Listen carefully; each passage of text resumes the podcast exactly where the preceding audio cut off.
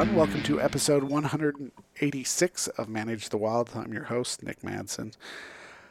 Today is an interesting topic. It's one that I've been thinking about for a while, and I don't know where I find myself on the issue because I find myself on both sides of the issue, which makes it difficult to have a definite answer for where I'm at. And the issue is social media and whether it's helping hunting or hurting hunting. Now, there's two thoughts. One is states are talking about how hunter recruitment is down and it's continuously dropping. 2019, 2020 was an uptick just because a lot of people were stuck at home, wanted to get out, and found this to be a great way. But overall, hunter recruitment is dropping you're finding more and more people going to the the cities and more of those things and more and more are falling away from uh, their connection with food. And so that was always a big thing about hunting is staying connected with your food being part of the process. And so people will argue that social media is keeping that at the forefront and while promoting hunting, they're also promoting uh, the Second Amendment rights. And without those two different things, then those rights would fall away. And there is a lot to that. And I, I that's one of the challenges that I face. That as this society becomes more involved in technology, they're moving away from those things that helped America become America and that's one of the challenges. The other side is that it's commercialized hunting. There, people are being paid to go out and hunt. They're talking about the areas that they're hunting in. They're crowding these areas. You have states like Utah and other states that are promoting private units to increase hunter participation, but then it also increased the costs because not everybody can access uh, some of these private units because the costs, uh, like an elk here in Utah, you're going to be ten to fifteen thousand. If it's pushing four hundred, then you're going to be a lot more. You have hunters that are coming from out of country and paying two hundred fifty to three hundred thousand dollars for a mule deer tag, a uh, couple hundred thousand dollars for a bull tag, and all the the different money landowners. I talked about it in the podcast yesterday. Landowners are starting to figure out that wildlife are important, but that importance is only economic or financially beneficial to them, and that's the only reason they want them. So, in one instance, I argue that by monetizing wildlife, it's going to save wildlife.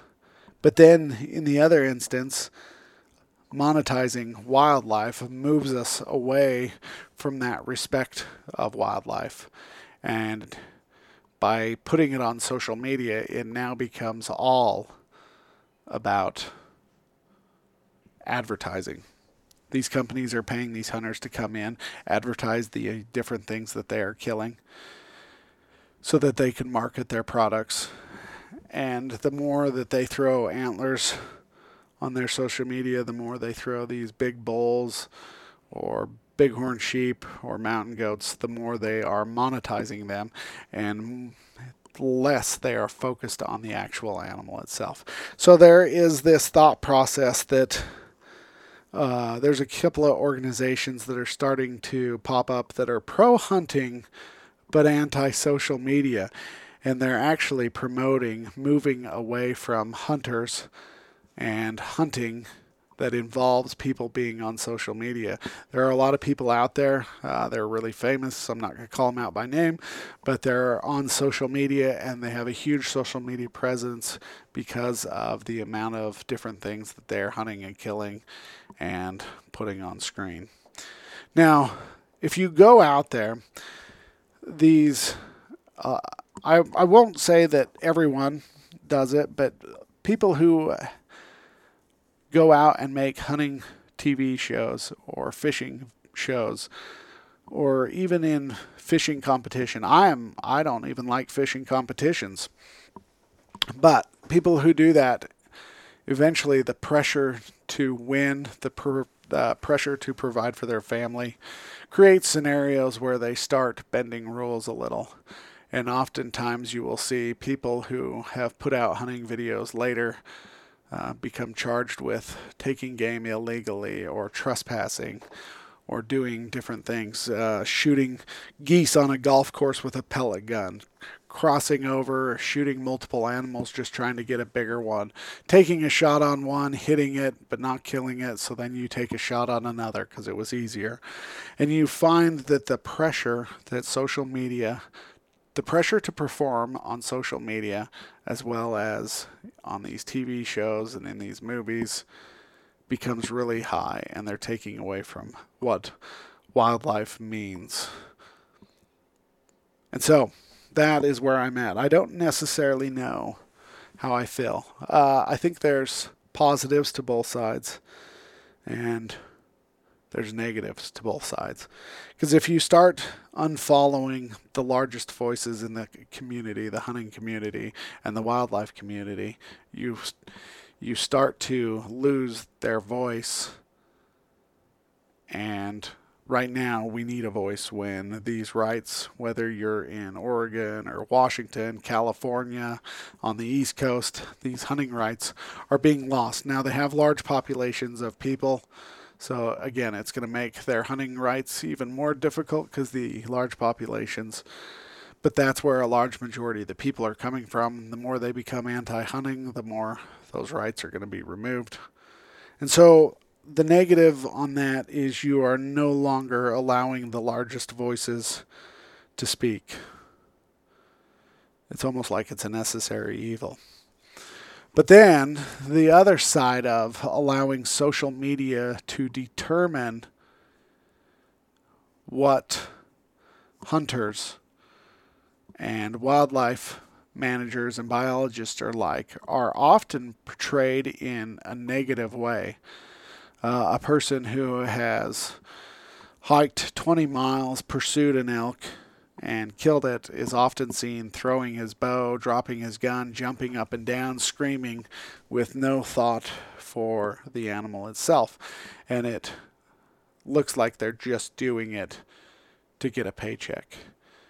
Uh, there's multiple people out there who talk about um, what it means to kill a big elk, and now they have bragging rights. It's not about the animal feeding their family. Oftentimes, they're killing multiple animals in a season, and depending on how big your family is, what do you do with all that meat? Well, they talk about donating that meat to different organizations. Well, the challenge is if you're I the way I was raised is if you're not going to eat it, don't kill it.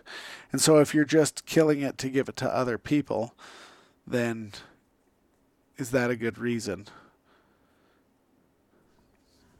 So, that's where I'm at. Tough question, challenging question. I don't know. I don't know how I feel about it. There is uh,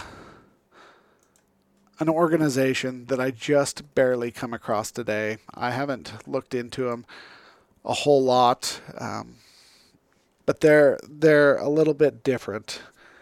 It's called Hunt Quietly. It was started by uh, a Dr. Matthew J. Rinella, and his whole goal is to bring back what he believed hunting should be to get rid of the hyper commercialized pay to play model.